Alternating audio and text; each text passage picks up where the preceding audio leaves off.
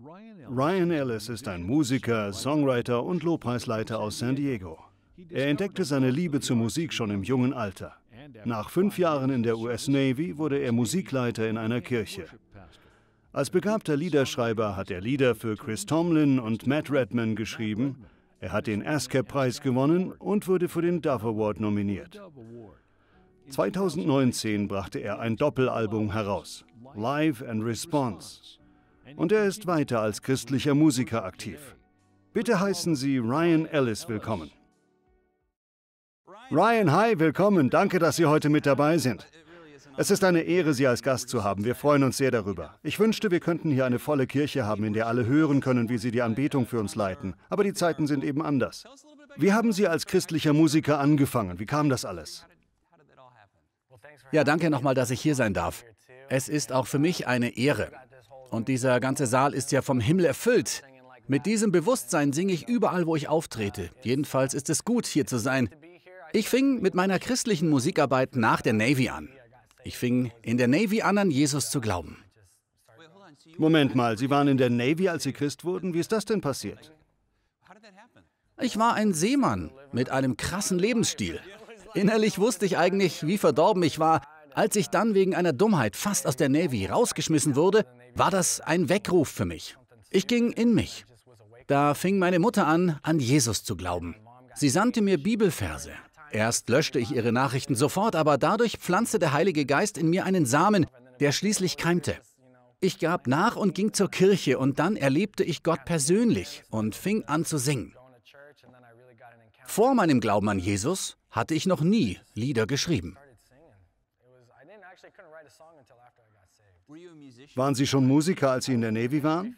Ja, ich war musikalisch schon aktiv. Ich war im Schulchor, ich nahm an Musicals teil, solche Sachen, aber ich schrieb nie ein Lied.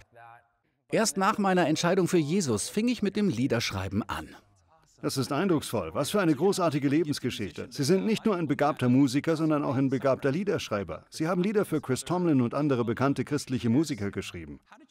Wie sind Sie zum Liederschreiben gekommen? Wie hat sich das ereignet? Ich habe zwar den Großteil meines Lebens gesungen, hatte mich aber nie hingesetzt und ein Lied geschrieben. Das änderte sich erst 2011, 2012. Ich schaute mir christliche Musiker an, die Lieder für Gottesdienste schrieben. Phil Wickham war gerade ziemlich angesagt und ich sagte mir, okay, ich will versuchen, es ihm nachzumachen. Ich schnappte mir eine Gitarre und spielte seine Lieder. Dann fing ich an, meine persönlichen Gebetszeiten mit meiner Gitarre zu verbringen. Ich sang für Jesus und dabei kamen mir kurze eigene Dichtungen, die ich in mein Singen mit einfließen ließ. Daraus sind dann eigene Lieder entstanden. Außerdem lernte ich einige tolle Menschen kennen, die mich unter ihre Fittiche nahmen. So kam es, dass ich Lieder mit Profimusikern schreiben durfte. Dadurch habe ich sehr viel gelernt. Ihr Album ist hörenswert. Was mir daran besonders gefällt, ist die Tiefe ihrer Texte. Auch ihre Musik ist dynamisch. Wir lieben ihre Musik, deshalb sind sie hier. Ich glaube, dass ihre Musik Menschen hilft, die gegenwärtige Zeit zu bewältigen. Sie scheuen sich nicht davor, in ihren Texten tief zu schürfen, oder? Ich hatte beim Schreiben schon etwas Angst, weil die Texte etwas von der Norm abweichen und ich mich dadurch angreifbar mache. Ein Großteil christlicher Musik besteht ja aus Lobeshymnen darüber, wie gut Gott ist, und das hat ja auch seinen Platz. Aber ich meine, dass es auch aussagekräftig ist, wenn man durch Lieder die Schwierigkeiten bekennen kann, die man durchmacht. Die Songs auf einem Doppelalbum Live und Response gehören zusammen. Live ist eher ein poppiges Album und Response ist mehr ein Anbetungsalbum. Die Dynamik der beiden ist, dass das Anbetungsalbum eine Antwort auf die Probleme ist, die ich im ersten Album behandle. Deshalb ist es ein Doppelalbum, damit Menschen die ganze Geschichte hören.